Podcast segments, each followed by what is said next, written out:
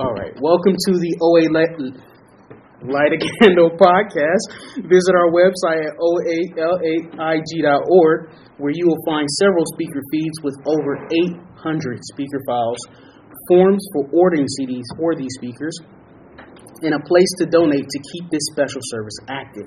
The opinions expressed on the Light a Candle podcast are those of individual OA members and do not represent OA as a whole. I would like to introduce my sister, somebody I've recovered with for years, Bronte, to come speak with us tonight.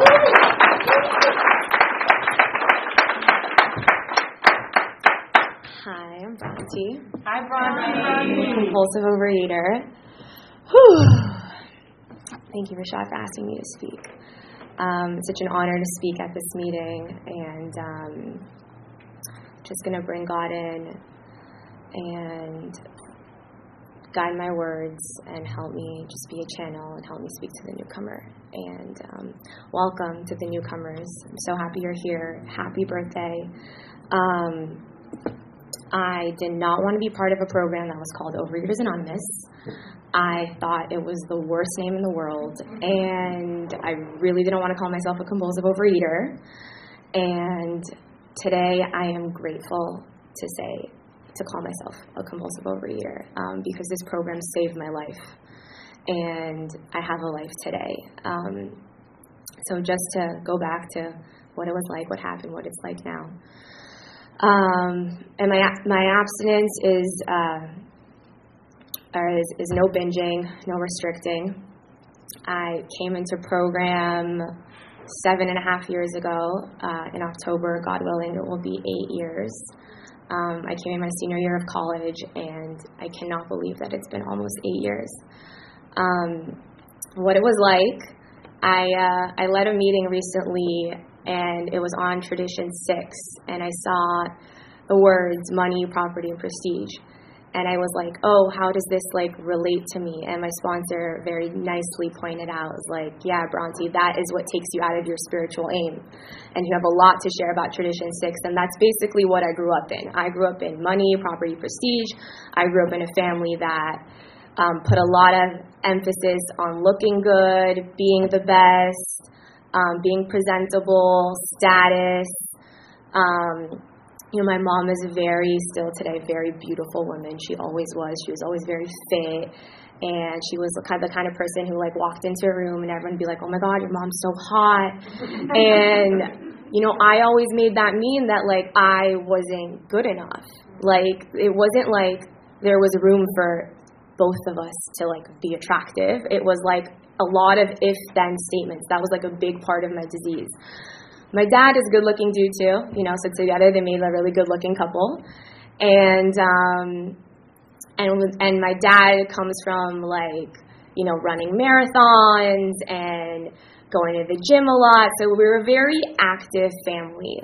And there was a lot of emphasis on like, you know, going to the gym, working out. It's like anytime you went to the gym, it was like gold star, good job, like you did it.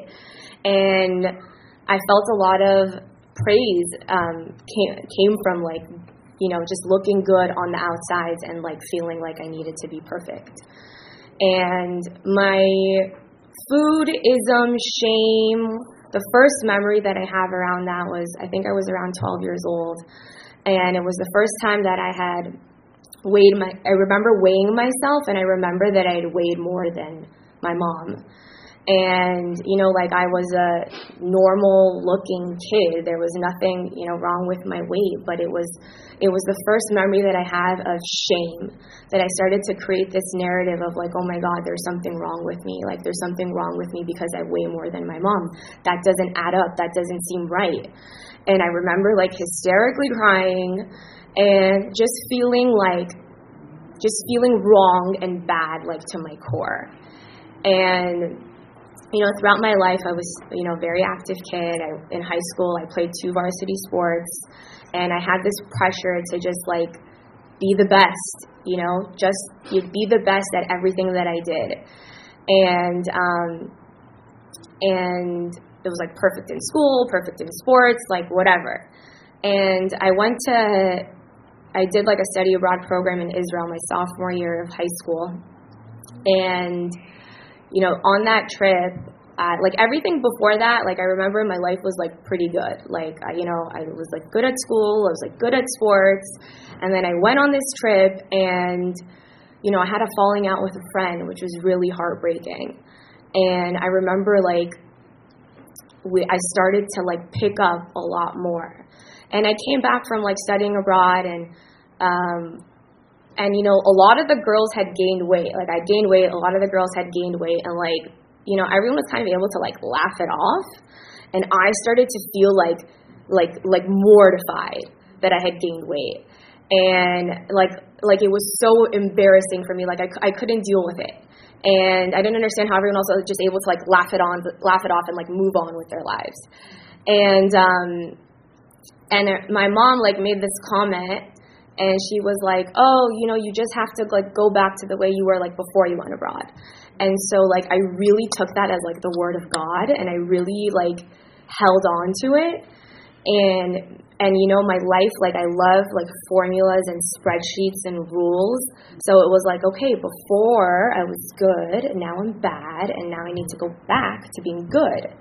And you know, like I was going to do whatever it took to get there. And so that started my journey even though I was playing like two varsity sports, it was like I needed started to go to like a trainer and a nutritionist, and it was like I had so much shame because of like my thighs, and I played volleyball, and it was like you know I just started to like have this feeling of embarrassment for the way that I looked, and you know so much of my story and like I'm able to see it now today is like where did I take what other people said and personalized it? So, like my mom, she says a lot of things. She says a lot of things I don't agree with, and you know, I I personalized it, and like you know, she would either if like a thin woman like walked in the room and she'd be like, "Oh my God, she has the best body," and like I'm like a, a curvy person. I made that mean like, "Oh, I'm not good enough. She doesn't love me," and um, and so I had a very like challenging relationship with my mom we never really saw eye to eye. Um, I remember, you know, when I went to college, we were always like in the house, we were always like very healthy and organic. And um, I remember if like I wanted to go eat something, like while I was studying, I would hear from the other room, like, what are you eating? And and I like I felt this like shame, like, oh my god, like I'm doing something wrong. And and I remember like going to college and like it was like this fu to my mom of like I'm gonna eat whatever I want and you can't tell me anything. And like I didn't realize at the time like I was angrily eating at her. And like the fact that I did not know how to like process my feelings. And so I gained like I gained weight my freshman year of college, which like a lot of people do. And I remember like coming back in the spring and I had and I was so like I was so embarrassed for her to see me. I really thought that like she was gonna, you know, just like it was extreme in my head, obviously, but it was like she's gonna, you know, not gonna love me or, or like she's gonna disown me or like not approve of me. But it was just this feeling in my body that I wasn't good enough, and that's what I constantly live with was this feeling that I'm not good enough. And it really like when I went to college, my disease, like when they say it's a progressive disease, like it just, you know, it wasn't something that I the more that I tried to like think my way out of it, I could not think my way out of it. Like I remember like being as a kid, there were moments in my life where like I did think about food or body or dieting or exercise all the time. And like at that point in my life in college, it like I could not stop. Like it literally felt like there were 50 people in my brain all the time. Like there was a debate team in my head every time I wanted to put something in my mouth. It was like this it was exhausting and if I did, like the guilt that came after it, it was like I can never win with myself. And I'm like, I don't understand how people are living. I don't understand how people go to a restaurant and have a meal and just have dinner and talk to each other and not think about like what are they going to do before or what are they going to do after or what's the strategy and what's the formula and what's the rule and how am I just going to get through this effing meal. And um, you know, when I would sit and have a meal with people, I was not present. I was not listening to what they were talking about. I was looking at what was on your plate, what was on my plate, what have you eaten, what have I not eaten, how much is left on my plate, am I allowed to finish it, What is it going to look like if I do finish it? What is everybody going to think of me? And um, and it was just this constant, constant like obsession that never stopped. And I really believe that if I lost the weight, if I got to the number on the scale, if I got to the number on the pant size, whatever, if I fit into the perfect dress, then it would, you know, just there would be peace and serenity and quiet and I could just live my life like other normal people in their, you know, 1920s, whatever. And um, and it just it never it never stopped and it just got worse and worse and worse and so i would go to college gain weight it like started this roller coaster i'd go to college gain weight come back diet get the get the perfect trainer get the perfect diet um, remove myself from life until i felt like it was you know i would give myself permission like it was okay of like what i looked like and so you know, I missed out on a lot of life because I was had so much shame of like walking into rooms. And like what and honestly like I did not look more than I a lot more than I did right now, but it was like I would sit in front of the mirror and just rip myself apart. Like I felt like I was obese. I would wake up in the morning and it was like my mission and purpose in my life was like how am I going to get skinny every day? And I really thought it was a willpower thing. And um, you know, when I was going through my like heavy restricting, and you know, I would have meals with people, they would be like, "Oh my God, like you're so good. You have such so much willpower." And it was like it gave me this hit of like, "Oh my God, like I did it. Like I'm good enough." Like, and the fear of losing that, like the fear of losing what other people thought of me, was so strong. And um, and so it was just like this constant, like, you know, roller coaster obsession, like restricting. You know, I went through this like, uh, like I would restrict all day, would hardly eat anything, and I was counting calories like obsessively. And like, thank God today, like I don't use the word like diet or calories in my vocabulary. Like it's such a miracle.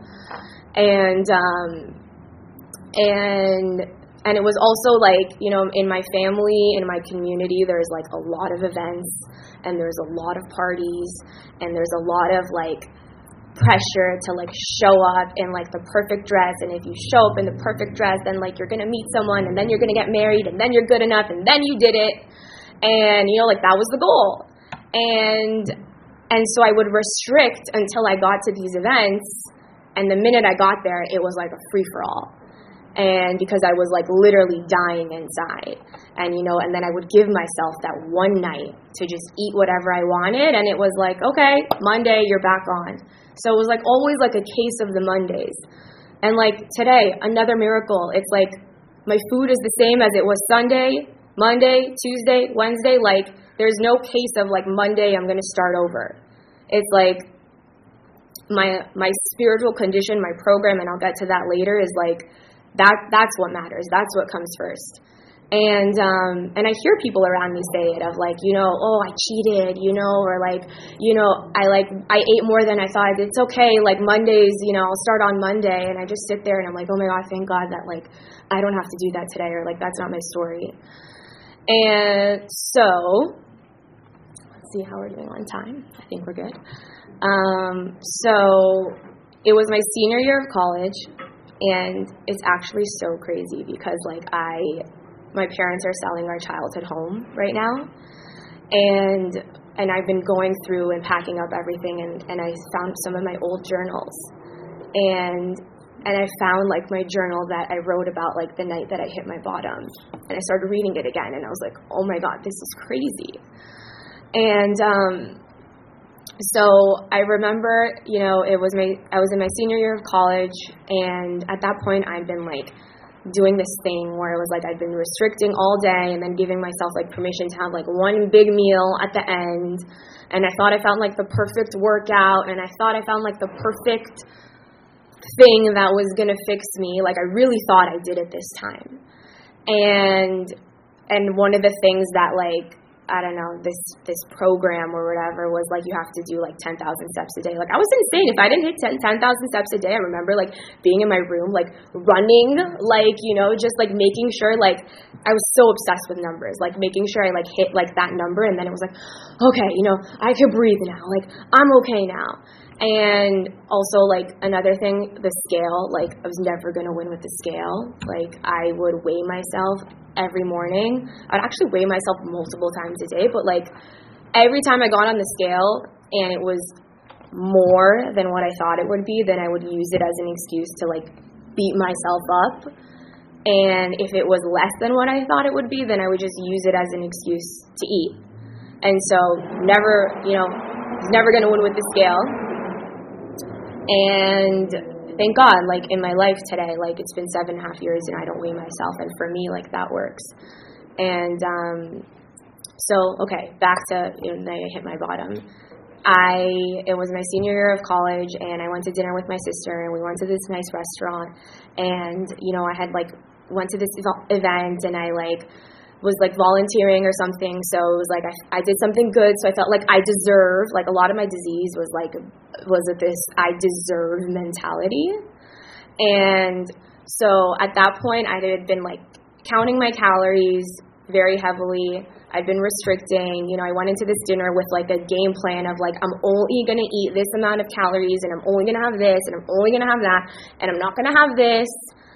And naturally, like I started to go against the you know what I had planned that night and all the rules that I had created and all the restrictions and and you know I started to eat a little bit more than I was comfortable with. And um you know the the waiter at the time he like came at the end of the meal and he was like you know here's a free cake and it's on the house.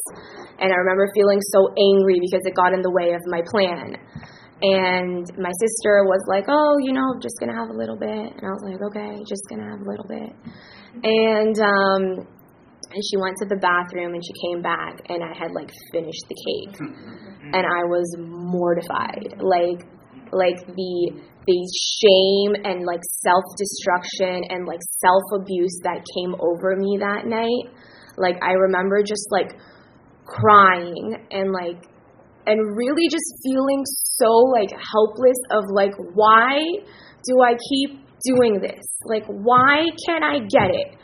Why can't I just keep my freaking promise to myself that I said I'm not going to eat it? Like why do I keep breaking it?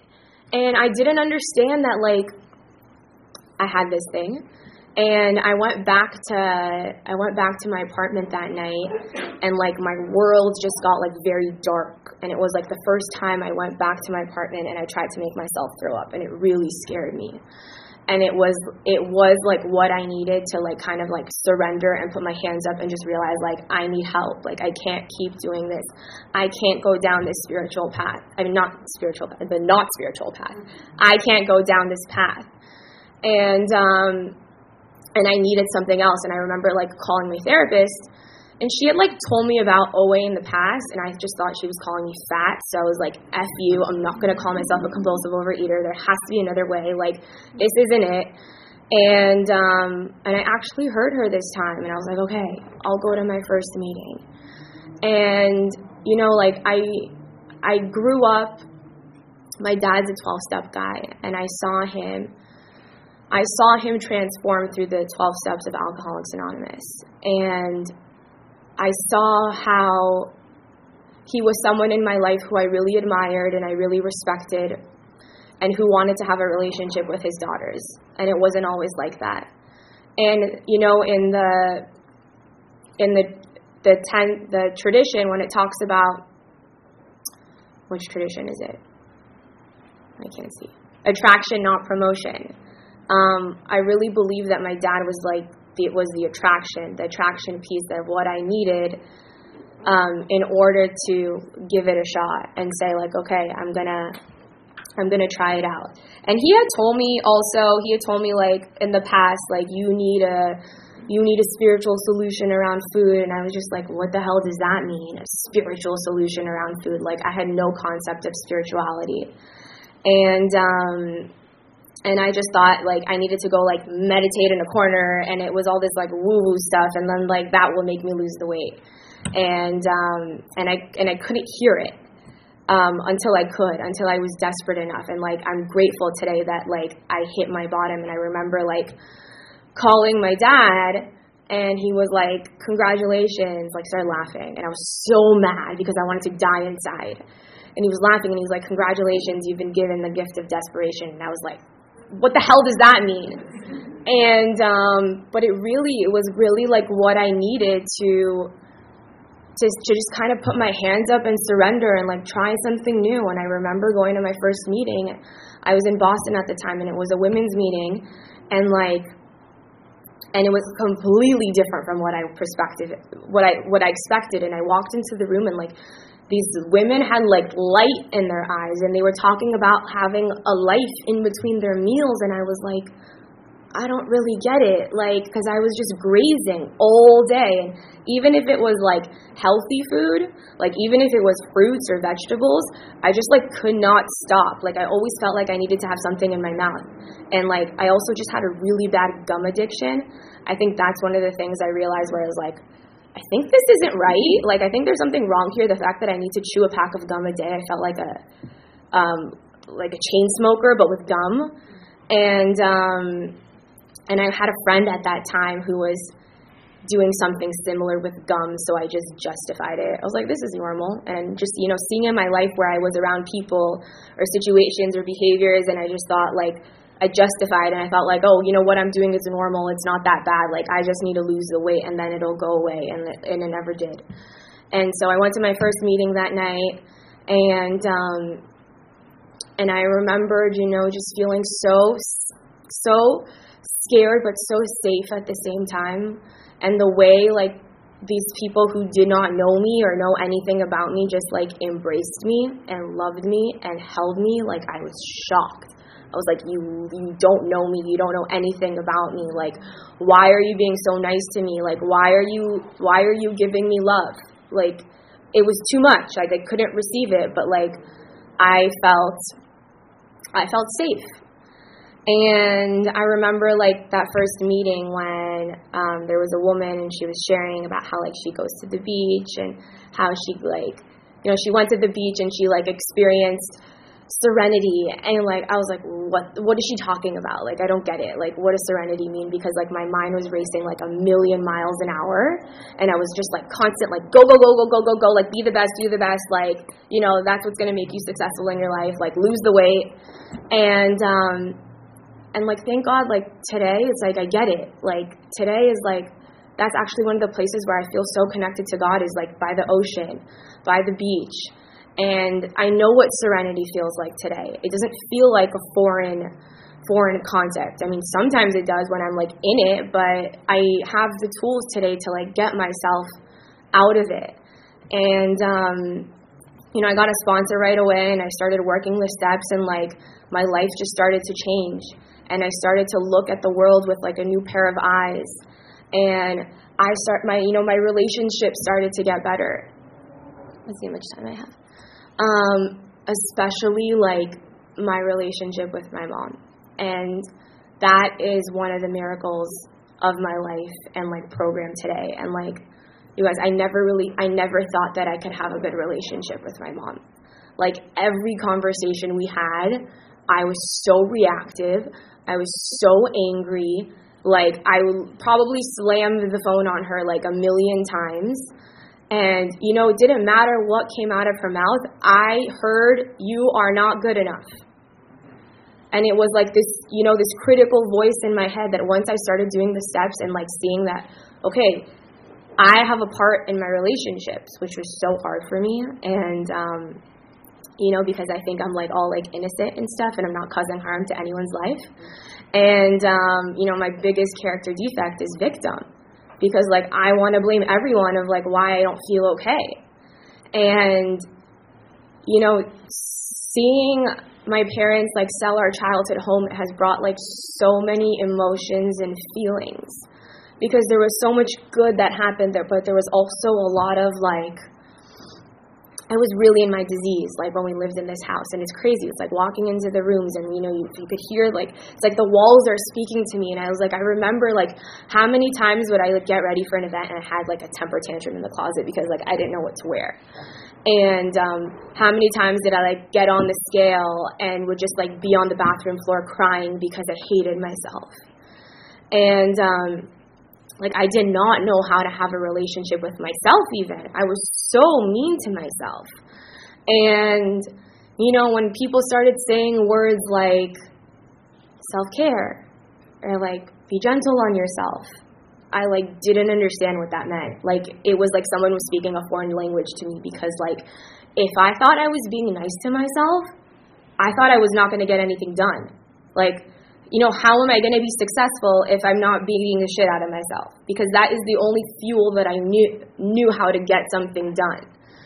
And um, so, you know, there's just like I look at my life today and I was like, oh my god, you know, thank God that I could like wake up in the morning and my first thought isn't like how am I going to get skinny. And um, I have been I, I like to read literature in the morning and get on my knees and pray. And like, I don't come from a religion where, thank you, I don't come from a religion where we get on our knees and pray. But I heard people, that's what people do, you know, who had recovery, who had what I wanted. And so I'm like, okay, I'm to try this.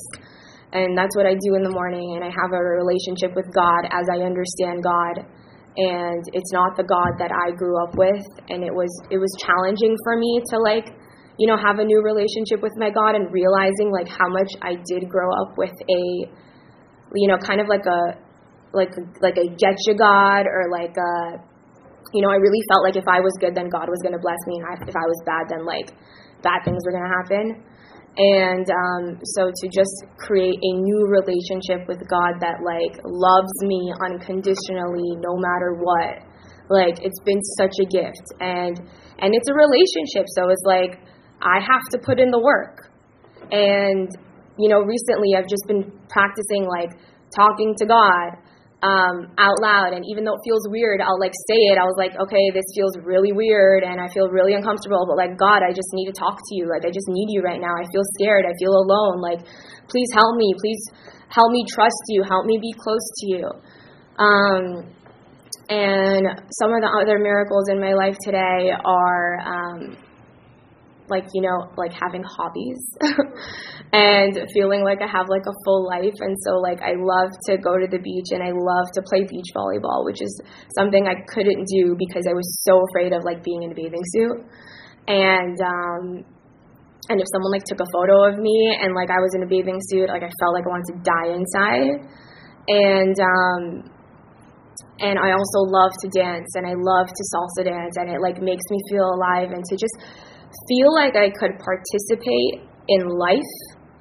Whereas, like, before, it was like everyone else was like living, and I was just kind of on the outside and just wondering, like, why couldn't I do it? And, like, why couldn't I be happy? And why do I hate myself so much? It's like now realizing that I have a I have a choice and to be able to like to get out of that, to get out of that ism and it is a practice on a daily basis. And so, you know, just really um, leaning into program and and like last month, I, a couple months ago, I'd been feeling like pretty disconnected, and I just realized like Zoom isn't working for me anymore. And you know, I'm grateful for Zoom, and I'm grateful for what it was and how it's it's helping so many people. But like for me, I was distracted.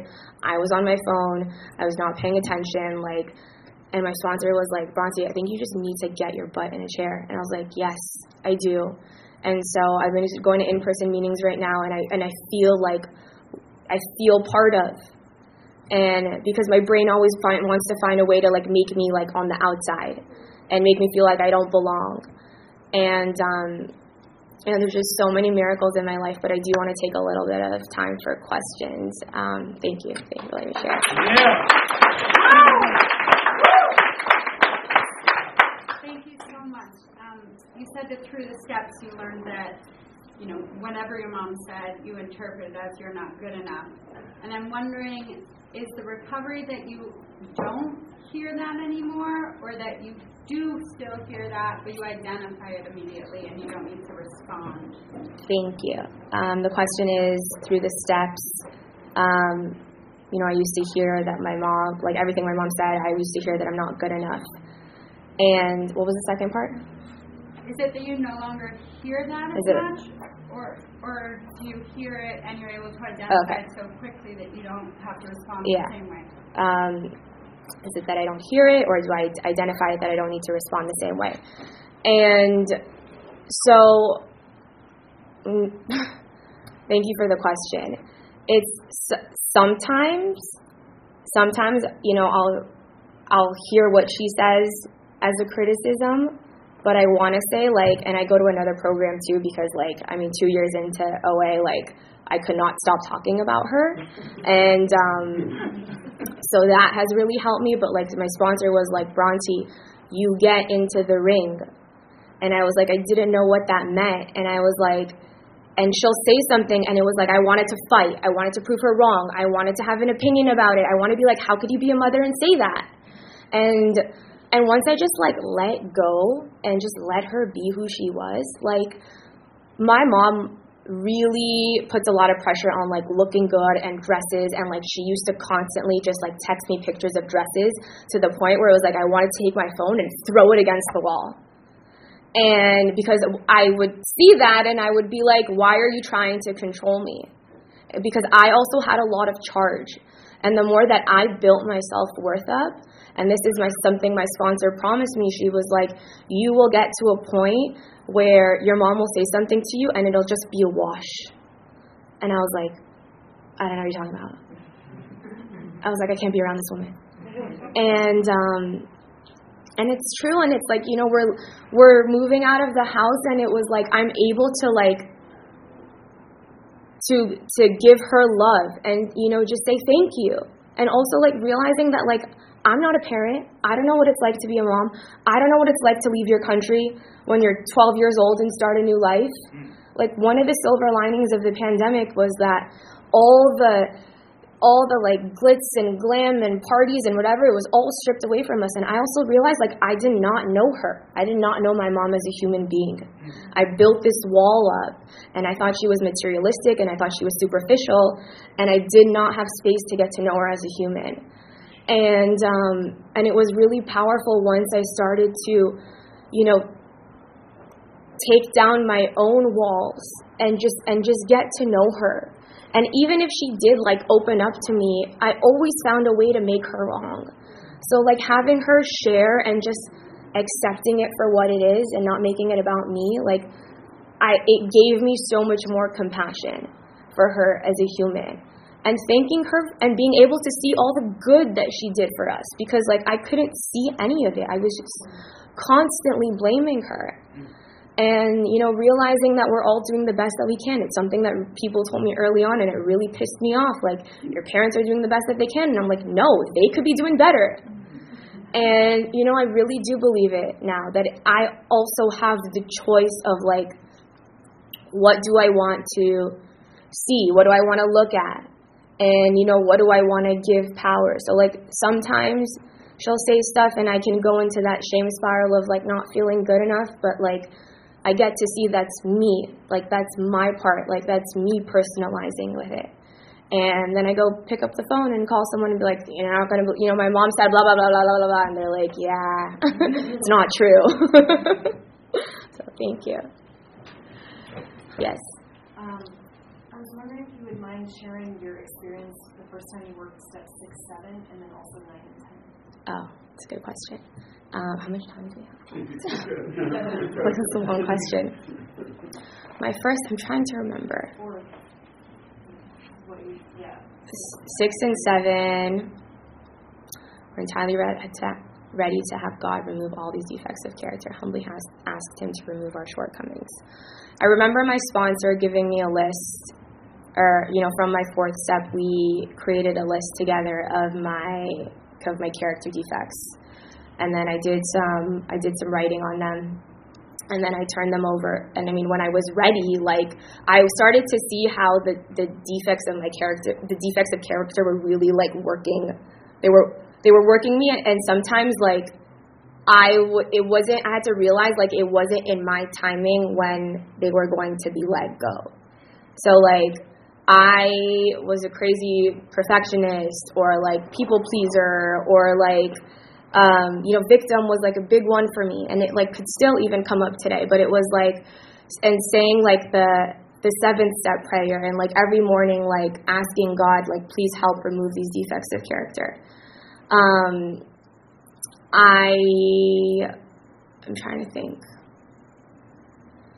Step eight made a list of all persons we had harmed and became willing to make amends to them all. My first round, I was not ready, you know, to make my amends right away.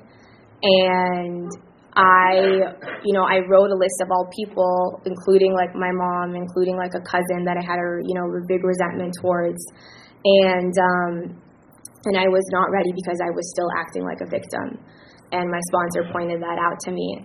And, um, you know, a lot of the amends in my life today are living amends because it's like a lot of the way, like the ways that I showed up um, was like my own stuff.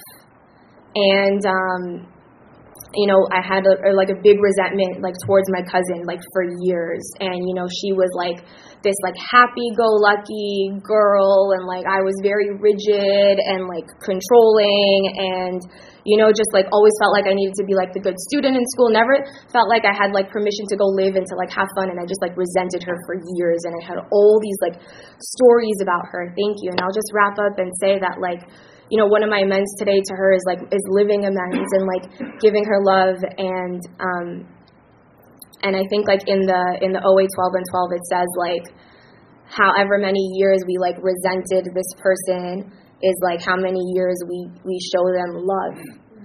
And and it's like I was around this girl and she was my cousin and I could not make eye contact with her because I was so jealous and like the fact that she's one of like my closest friends and like family members today and like that I can give her love and I can receive her love even because I thought like you know if someone showed me love they just had an ulterior motive um, is a huge gift.